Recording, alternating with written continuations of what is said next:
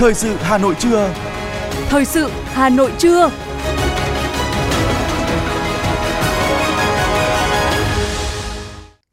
Kính chào quý vị và các bạn. Bây giờ chương trình thời sự của Đài Phát thanh Truyền hình Hà Nội. Chương trình trưa nay, thứ năm ngày 19 tháng 10 có những nội dung chính sau đây. Thủ tướng Phạm Minh Chính tiếp lãnh đạo ba tập đoàn hàng đầu của Ả Rập Xê Út và vùng vịnh. Bộ Giáo dục Đào tạo đề nghị xử lý các cá nhân, tổ chức đưa thông tin sai lệch về sách giáo khoa phổ thông. Cơ quan an ninh điều tra Công an thành phố Hà Nội tìm bị hại đã mua bán ba mã chứng khoán API, APS và IDG. Phần tin thế giới có những sự kiện nổi bật. Mỹ phủ quyết dự thảo của Liên Hợp Quốc về Israel, Gaza. Thái Lan thu hút đầu tư vào hành lang kinh tế phía đông. Sau đây là nội dung chi tiết. Thưa quý vị và các bạn, chiều ngày 18 tháng 10 theo giờ địa phương, Thủ tướng Phạm Minh Chính đã tiếp lãnh đạo các tập đoàn lớn của Ả Rập Xê Út và khu vực vùng vịnh gồm Jamin, Lulu và Island and Bruce. Tại các cuộc tiếp, Thủ tướng Phạm Minh Chính cho rằng quan hệ giữa Việt Nam, Ả Rập Xê Út phát triển tốt đẹp, tin cậy lẫn nhau, hợp tác kinh tế phát triển nhanh chóng và nhiều tiềm năng, là nền tảng vững chắc để doanh nghiệp hai nước mở rộng hợp tác, tăng cường hơn nữa hợp tác kinh tế hiệu quả, hai bên cùng có lợi là một trong những ưu tiên hàng đầu trong chuyến thăm lần này của đoàn đại biểu Việt Nam đến Ả Rập Xê Út. Thủ tướng khẳng định Việt Nam tiếp tục tạo điều kiện thuận lợi, xây dựng môi trường đầu tư kinh doanh an toàn, minh bạch, có tính cạnh tranh cao, bảo vệ quyền và lợi ích hợp pháp chính đáng của các nhà đầu tư, giữ vững quốc phòng, an ninh, môi trường hòa bình, bảo đảm ổn định chính trị, trật tự an toàn xã hội để các nhà đầu tư yên tâm hoạt động, sản xuất, kinh doanh, luôn đồng hành cùng các doanh nghiệp vượt qua những khó khăn, thách thức, tranh thủ thời cơ, thuận lợi để các nhà đầu tư nước ngoài hoạt động có lợi nhuận, đạt hiệu quả, bền vững trên nguyên tắc tuân thủ các quy định pháp luật, lợi ích hài hòa, rủi ro chia sẻ. Thủ tướng cho biết, Việt Nam đã tham gia 16 hiệp định thương mại tự do, có vị trí địa lý thuận lợi và hệ thống logistics ngày càng phát triển, có nhiều điều kiện thuận lợi cho xuất nhập khẩu, dễ dàng kết nối đến các thị trường lớn của khu vực cũng như thế giới.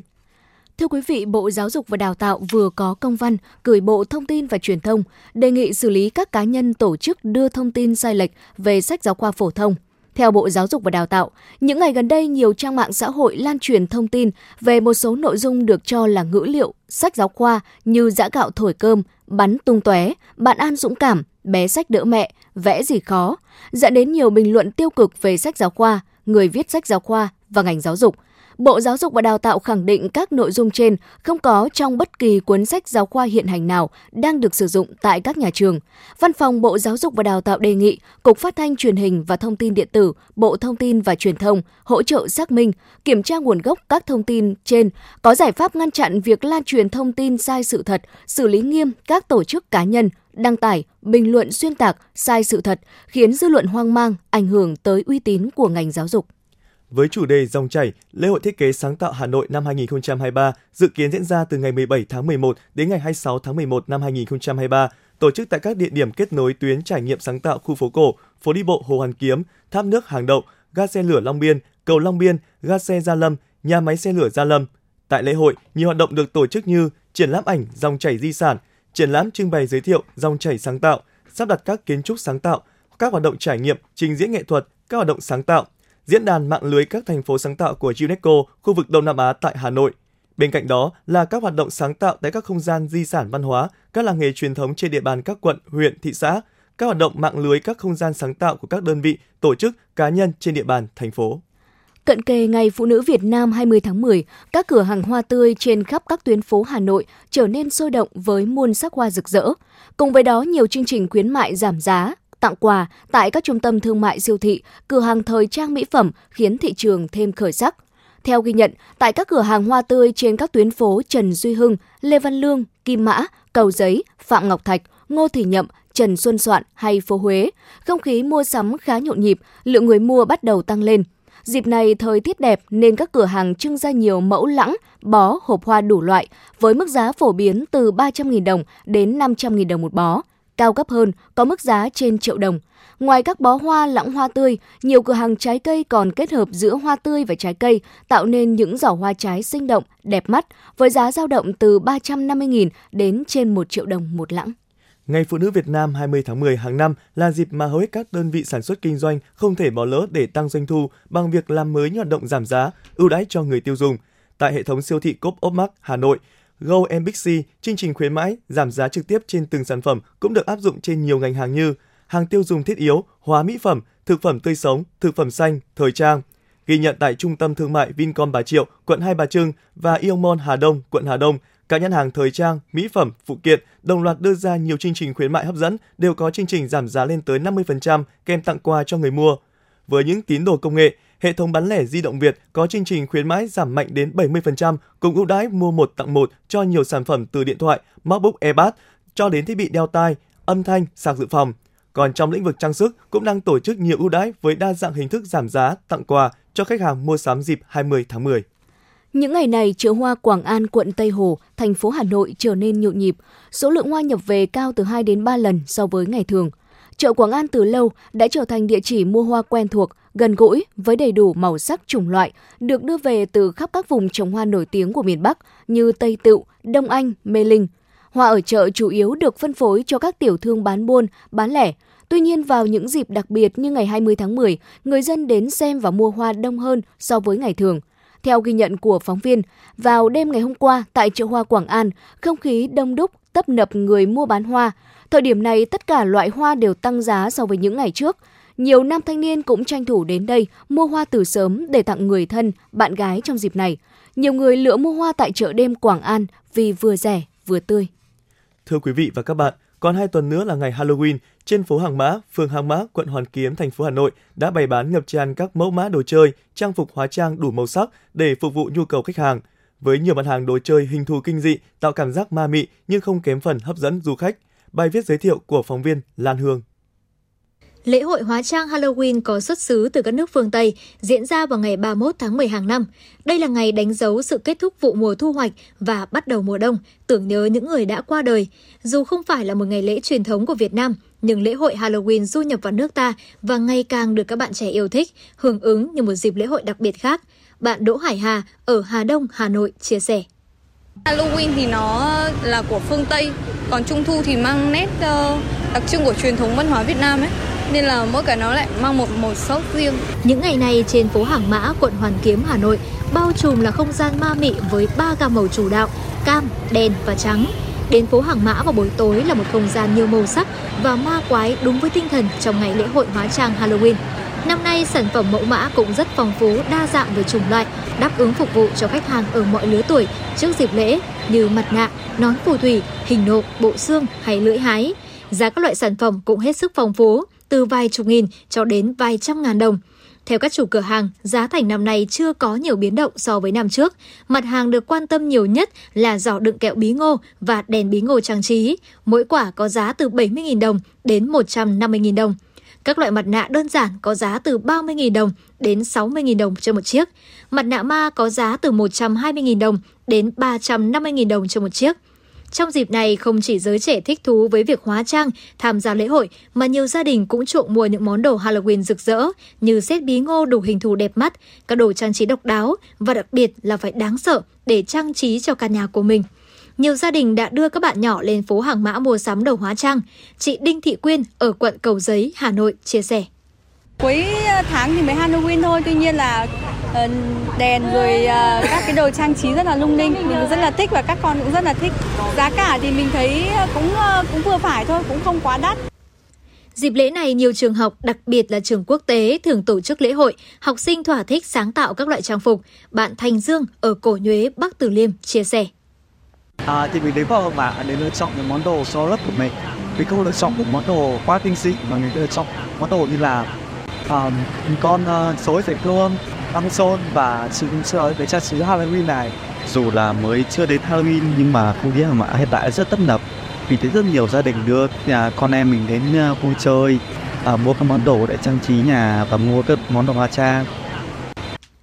Không khí tại phố Hàng Mã rất náo nhiệt để chuẩn bị cho mùa lễ hội Halloween. Nhiều tiểu thương cho biết các mặt hàng liên quan đến lễ hội Halloween sẽ được bày bán cho đến hết ngày 31 tháng 10. Sau đó thì các cửa hàng sẽ chuyển sang bán đồ trang trí Giáng sinh và Tết Nguyên đán, hai ngày lễ lớn nhất của người dân Việt Nam.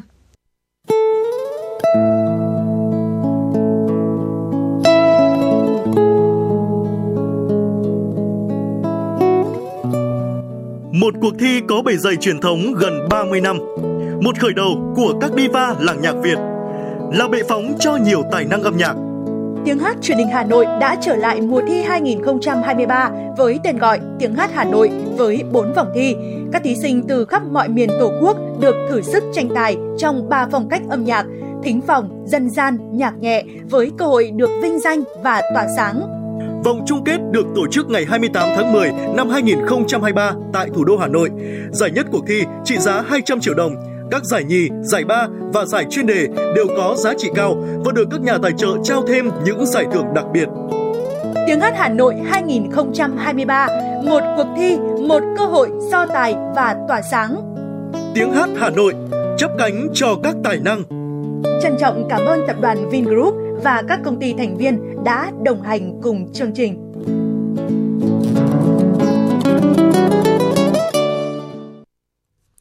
Mời quý vị và các bạn nghe tiếp phần tin. Cơ quan an ninh điều tra Công an thành phố Hà Nội thông tin đang điều tra vụ án thao túng thị trường chứng khoán liên quan tới ba mã chứng khoán API, APS và IDG. Việc điều tra tiến hành với Công ty Cổ phần Chứng khoán Châu Á Thái Bình Dương APS, Công ty Cổ phần Đầu tư Châu Á Thái Bình Dương API và Công ty Cổ phần Đầu tư IDG Việt Nam. Theo quyết định khởi tố vụ án hình sự ngày 2 tháng 6 năm 2023 của Cơ quan An ninh điều tra Công an thành phố Hà Nội, Quá trình điều tra xác định, từ ngày 4 tháng 5 năm 2021 đến ngày 31 tháng 12 năm 2021, các bị can đã chỉ đạo nhân viên sử dụng các tài khoản chứng khoán đứng tên người khác để thực hiện hành vi thao túng thị trường chứng khoán liên quan đến ba mã cổ phiếu API, APS, IDG để thu lợi bất chính và gây thiệt hại cho nhà đầu tư. Theo báo cáo của Sở Giao thông Vận tải Hà Nội, từ đầu tháng 10 tại hai địa điểm giải quyết thủ tục hành chính cấp đổi giấy phép lái xe của Sở, số lượng người dân đến làm thủ tục cấp đổi giấy phép lái xe mô tô các hạng từ vật liệu bìa sang vật liệu thẻ nhựa PET tăng đột biến. Thống kê cho thấy trong hai tuần vừa qua, số lượng người dân đến làm thủ tục cấp đổi giấy phép lái xe trung bình khoảng 700 người một ngày tại cả hai địa điểm, tăng khoảng 50% so với các tháng trước – dẫn đến tình trạng quá tải tại các địa điểm tiếp nhận hồ sơ. Theo tìm hiểu của phía Sở Giao thông Vận tải, nguyên nhân của tình trạng này là do người dân nghe thông tin đề xuất đưa vào dự thảo luật trật tự an toàn giao thông yêu cầu bắt buộc người có giấy phép lái xe mô tô, ô tô bằng vật liệu bìa được cấp trước ngày 1 tháng 7 năm 2012 phải đổi giấy phép lái xe sang thẻ PET. Từ đó lo ngại thời gian tới, nhu cầu đổi sẽ tăng cao, gây khó khăn nên đã tranh thủ làm từ sớm. Để đáp ứng nhu cầu của người dân, tại mỗi địa điểm Sở Giao thông Vận tải Hà Nội đã bố trí thêm máy móc, trang thiết bị để mở thêm một cửa, bố trí một cán bộ tăng cường tại mỗi địa điểm để tiếp nhận hồ sơ cấp đổi giấy phép lái xe. Thưa quý vị và các bạn, những ngày nay, trên công trình dự án đầu tư xây dựng tuyến đường tỉnh lộ 413 đoạn qua thị xã Sơn Tây, các cấp ngành địa phương đang nỗ lực vượt qua mọi khó khăn để hoàn thành công tác giải phóng mặt bằng, đưa dự án thi công đúng tiến độ. Dự án đầu tư cải tạo nâng cấp tỉnh lộ 413 đoạn từ km 0 00 đến km 5 900 được Ủy ban Nhân dân thành phố Hà Nội phê duyệt tại quyết định số 2592 QĐ-UBND ngày 14 tháng 6 năm 2021 có tổng mức đầu tư trên 470 tỷ đồng. Trong đó, xã Xuân Sơn là địa phương có diện tích thu hồi đất lớn với 391 hộ. Tổng diện tích đất bị thu hồi trên địa bàn là 14,8 ha. Tham gia làm bí thư tri bộ, trưởng ban mặt trận thôn Nhân Lý, xã Xuân Sơn, thị xã Sơn Tây. Hơn ai hết, ông Lê Đắc Bình đã nhanh chóng nắm được chủ trương cải tạo nâng cấp tuyến đường tỉnh lộ 413. Con đường chạy qua hơn 400 mét vuông diện tích đất nhà ông – phát huy vai trò tiên phong gương mẫu của đảng viên, người đứng đầu thôn, không màng lợi ích cá nhân, ông đã nhanh chóng gương mẫu thực hiện chủ trương của nhà nước. Ông Bình chia sẻ. Tất nhiên là, là khi làm cái này không phải dễ, nó cũng vất vả lắm. Vì tiền giá cả thì nó cũng không thuận lợi lắm vì nó thấp. Nếu so với thị mặt bằng thị trường thì nó thấp. Đấy, thế còn là Ờ, với cái đền bù theo cái quy định thì phải chấp nhận như thế thôi. Nó cũng xảy xảy ra mâu thuẫn rất lớn mà cũng phải tuyên truyền giáo dục. Nhưng mà phần lớn các đồng chí đảng viên thì như tôi đây. Thế nếu mà mình không tuyên truyền tết là không nhận thì cái cái cái đợt để mà thực hiện cái nhiệm vụ này là hơi khó. Thế nhưng hôm nay được các, các đồng chí ờ, đảng viên cũng nhận thức sớm được là thôi nó là cái quy định là cái luật thì chúng ta cứ chấp hành. Thì nói chung là các đồng chí đều Ờ, phát huy tốt cái ờ, tính năng ờ, tiên phong của người đảng viên đã đi nhận. Trước tấm gương đi đầu làm gương của ông Lê Đắc Bình, các hộ dân như trường hợp gia đình ông Bình cũng đã rút đơn thư nhận bồi thường hoàn thành công tác giải phóng mặt bằng để mở đường. Dự án đường tỉnh lộ 413 là công trình có ý nghĩa quan trọng, không chỉ góp phần hoàn thiện hạ tầng giao thông trong khu vực, hình thành trục đường tạo điều kiện phát triển kinh tế xã hội, mà còn củng cố an ninh quốc phòng, kết nối giao thương, du lịch khu vực Sơn Tây, Ba Vì và các vùng phụ cận.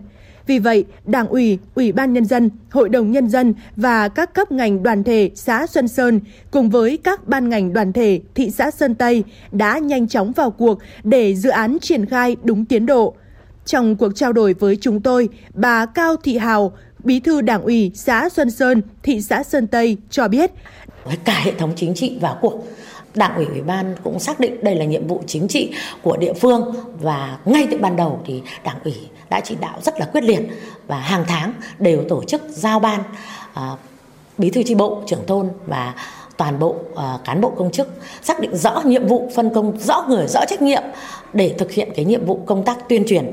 Hàng ngày thì đài truyền thanh cũng đã ờ, tuyên truyền vận động những cái hộ dân và biểu dương những hộ mà làm tốt về công tác ờ, giải phóng mặt bằng và cũng thường xuyên đưa lên những cái trang diễn đàn để biểu dương lan tỏa.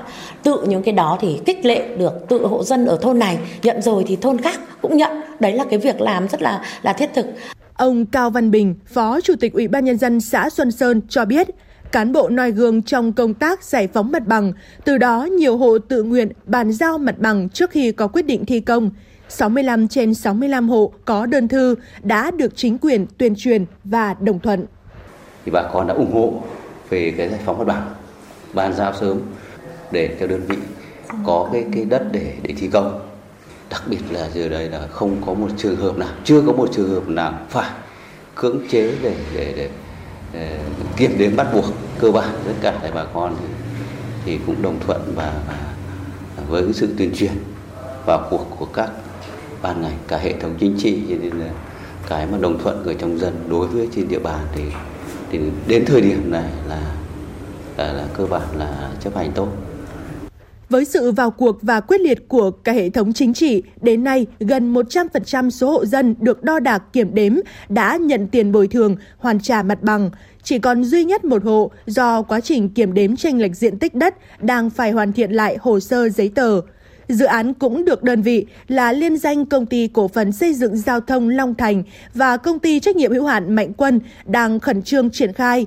Tuy nhiên, đường 413 là con đường huyết mạch nên việc đi lại giao thương vẫn phải thực hiện song song với quá trình thi công. Một số vụ tai nạn giao thông đáng tiếc đã xảy ra do đường thi công gồ ghề, chất chứa nhiều vật liệu xây dựng. Do đó, đề nghị đơn vị thi công, nhà thầu cần có trách nhiệm nhanh chóng khắc phục những đoạn dân đi lại khó khăn, hoàn thiện sớm nhất công trình để người dân đi lại thuận tiện, đảm bảo an toàn giao thông trên địa bàn.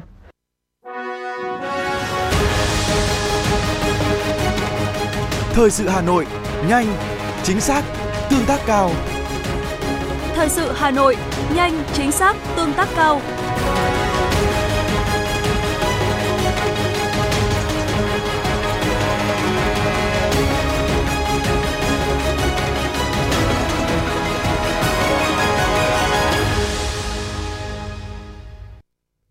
Thưa quý vị và các bạn, nhằm tiếp tục tăng cường lãnh đạo chỉ đạo của Đảng đối với công tác phòng cháy, chữa cháy và cứu nạn cứu hộ trên địa bàn thành phố Hà Nội trong tình hình mới, Ủy ban nhân dân thành phố Hà Nội đã ban hành kế hoạch yêu cầu các cấp, ngành, địa phương thực hiện nghiêm đồng bộ, hiệu quả các nhiệm vụ đề ra. Kế hoạch nhằm ngăn chặn, đẩy lùi, tiến tới chấm dứt xảy ra cháy gây hậu quả đặc biệt nghiêm trọng, làm chết người do nguyên nhân chủ quan. Đề cao hơn ý thức, nâng cao kiến thức, kỹ năng xử lý tình huống cháy, nổ, sự cố, tai nạn của người dân trong phòng cháy chữa cháy và cứu nạn cứu hộ, đồng thời xác định rõ nội dung và nhiệm vụ, giải pháp cụ thể để triển khai thực hiện đồng bộ hiệu quả các nhiệm vụ được thành ủy giao. Trong đó, quán triệt quan điểm, người dân là trung tâm, là chủ thể, đặt an toàn tính mạng người dân là trên hết. Trước hết, an toàn cháy, nổ là điều kiện tiên quyết để phát triển kinh tế xã hội, bảo đảm ổn định chính trị, trật tự an toàn xã hội của thủ đô. Lấy chủ động phòng ngừa là chính, lấy phòng ngừa là cơ bản, chiến lược, lâu dài, làm tốt công tác phòng cháy để ngăn ngừa cháy nổ với phương châm. Từng nhà an toàn, từng nhà máy xí nghiệp, doanh nghiệp an toàn, từng khu phố an toàn, từng xã, phường, thị trấn an toàn, huy động tối đa các lực lượng tại chỗ và nhân dân tham gia chữa cháy, nhất là trong thời điểm vàng, 5 phút kể từ khi vụ cháy xảy ra với phương châm 4 tại chỗ, chỉ huy tại chỗ, lực lượng tại chỗ, phương tiện tại chỗ và hậu cần tại chỗ. Đại tá Dương Đức Hải, Phó Giám đốc Công an thành phố Hà Nội cho biết. Việc phát hiện cháy sớm và tổ chức chữa cháy ban đầu đóng vai trò quyết định. Và thực tế thì chúng ta thấy là có hơn 70% số vụ được người dân và lực lượng tại chỗ và phát hiện sớm là chúng ta dập tắt được. Và phát huy hiệu quả của cái phương châm 4 tại chỗ, là nếu như chúng ta phát huy được phương châm 4 tại chỗ thì chắc chắn là giảm thiệt hại rất lớn cho các vụ cháy thành phố sẽ siết chặt kỷ luật kỳ cương, nâng cao hiệu lực hiệu quả quản lý nhà nước về công tác phòng cháy chữa cháy, cứu nạn cứu hộ, đổi mới nội dung hình thức công tác tuyên truyền, phổ biến giáo dục kiến thức kỹ năng về phòng chống cháy nổ. Tất cả các hành vi vi phạm về phòng cháy chữa cháy, cứu nạn cứu hộ phải được xử lý nghiêm theo quy định và bắt buộc các cơ quan cơ sở không bảo đảm điều kiện an toàn phải tổ chức khắc phục ngay khi đủ điều kiện mới cho phép hoạt động. Ông Trần Văn Hải, người dân phường Phúc La, quận Hà Đông nêu ý kiến. Công tác phòng cháy cháy của chúng ta hiện nay là còn bất cập và chính quyền cần phải quyết liệt hơn trong vấn đề về cái việc kiểm tra, nắm thanh tra cái hoạt động phòng cháy chữa cháy của các cái cơ sở sản xuất kinh doanh, đặc biệt là các cái nơi mà có cái nguồn có nguy cơ xảy ra cháy nổ. Đáng chú ý, thành phố sẽ công khai thông tin các cá nhân tổ chức vi phạm quy định về phòng cháy chữa cháy trên phương tiện thông tin đại chúng và thường xuyên cảnh báo cộng đồng dân cư xung quanh biết, kiểm tra xử lý nghiêm theo quy định pháp luật các cá nhân tổ chức cố tình đưa dự án công trình cơ sở vào sử dụng nhưng không bảo đảm các điều kiện an toàn về phòng cháy chữa cháy, cứu hộ cứu nạn, gây hậu quả nghiêm trọng. Việc thanh tra kiểm tra hướng dẫn các cơ sở trong diện quản lý phải thực hiện nghiêm ngặt, chặt chẽ và tuân thủ theo quy định pháp luật trên nguyên tắc không có vùng cấm, không có ngoại lệ.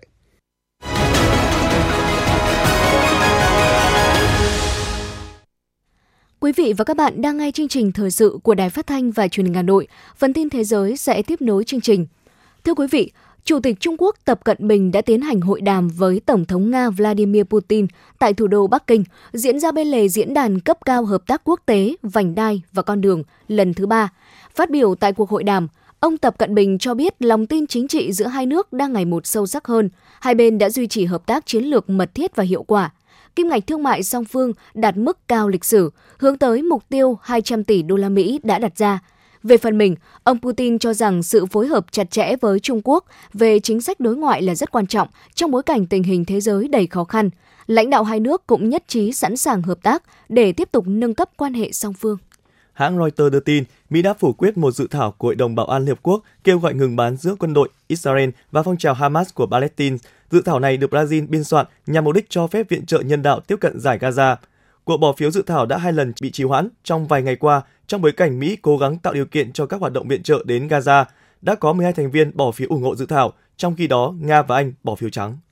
Ngày 18 tháng 10, Đại sứ quán của Mỹ và Israel tại Argentina đã phải sơ tán sau khi nhận được hai thư điện tử với nội dung đe dọa đánh bom.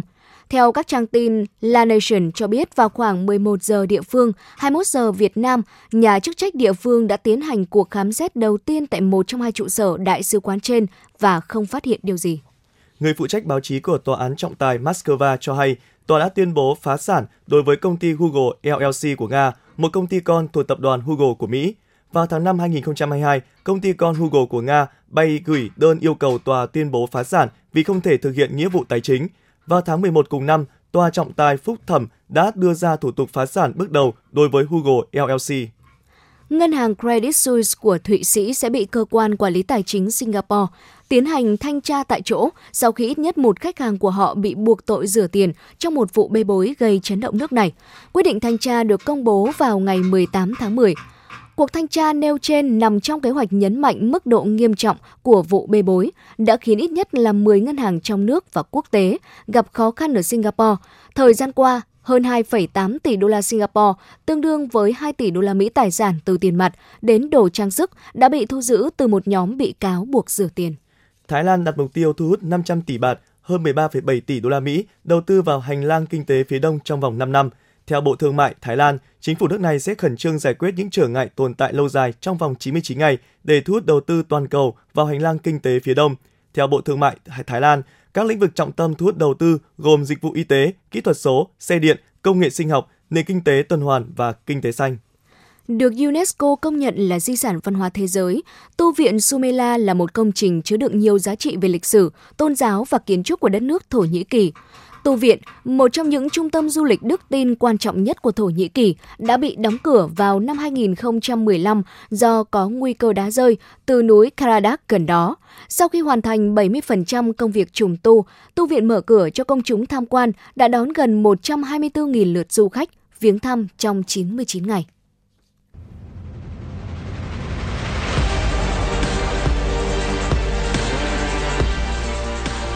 Bản tin thể thao Bản tin thể thao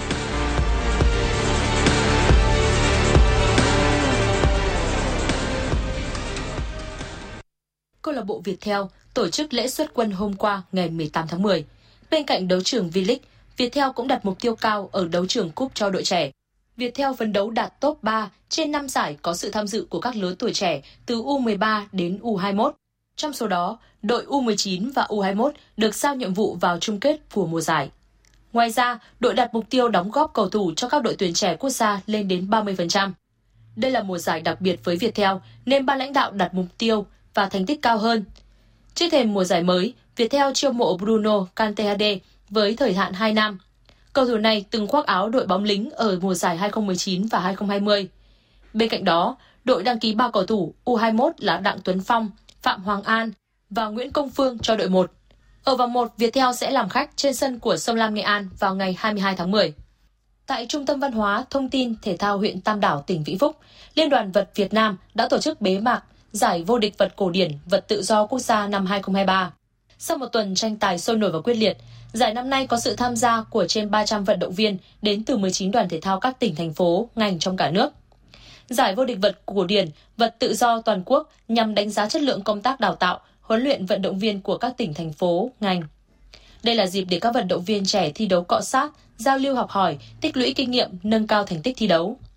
Cơ quan chuyên môn giả soát lực lượng để tuyển chọn vận động viên xuất sắc bổ sung vào đội hình tuyển quốc gia. Các vận động viên tranh tài ở ba nội dung vật cổ điển, vật tự do nam, vật tự do nữ với 33 bộ huy chương. Kết quả chung cuộc, giải nhất toàn đoàn thuộc về đoàn Hà Nội với 9 huy chương vàng, 8 huy chương bạc, 14 huy chương đồng.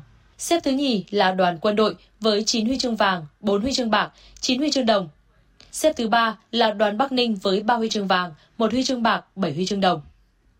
Tại giải Đan Mạch mở rộng 750, cây vợt cầu lông số 1 Việt Nam Nguyễn Thùy Linh đã hạ Wen Chisu tại vòng 1. Bước vào set 1, hai cây vợt giằng co nhau những điểm số đầu tiên. Thùy Linh có lúc dẫn 6-4, nhưng sau đó đối thủ ghi liền 4 điểm để dẫn lại 8-6. Vận động viên quê Phú Thọ nỗ lực gỡ hòa 8-8 rồi dẫn lại 11-9. Wen cố gắng để gỡ 13-13, nhưng rồi Thùy Linh bất ngờ ghi liền 5 điểm để tạo cách biệt 18-13 và thắng 21-15. Set 2, Linh lại vượt lên dẫn 7-5.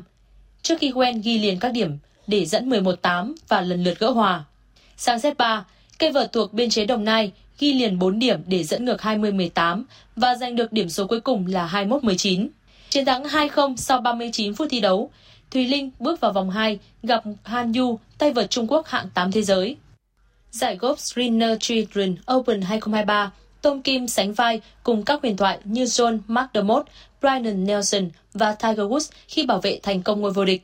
Với mốc thắng âm 20 tại Sriner Children Open, Kim lần thứ 3 đăng quang PGA Tour khi ở tuổi 21. Đây là lần đầu PGA Tour có đấu thủ 21 tuổi đoạt 3 cúp kể từ khi Woods lập chiến tích tương tự năm 1997. Tuy nhiên, khi xét tốc độ chạm hai danh hiệu, Kim lại nhanh hơn Woods vì chỉ cần 4 giải, trong khi siêu hổ phải qua 7 giải. Chiến thắng mới nhất giúp Kim trở thành golfer trẻ nhất giữ được cúp tại một giải PGA Tour công nhận trong 111 năm qua. Người trẻ nhất ghi chiến tích này là Mark Dermott tại Major US Open 1912 ở tuổi 20. Cách đây một năm, Kim lấy cúp Sriner Children Open ở mức âm 24. Hơn 3 điểm so với Á quân trên sân TPC Summerlin Pa 71 ở Las Vegas.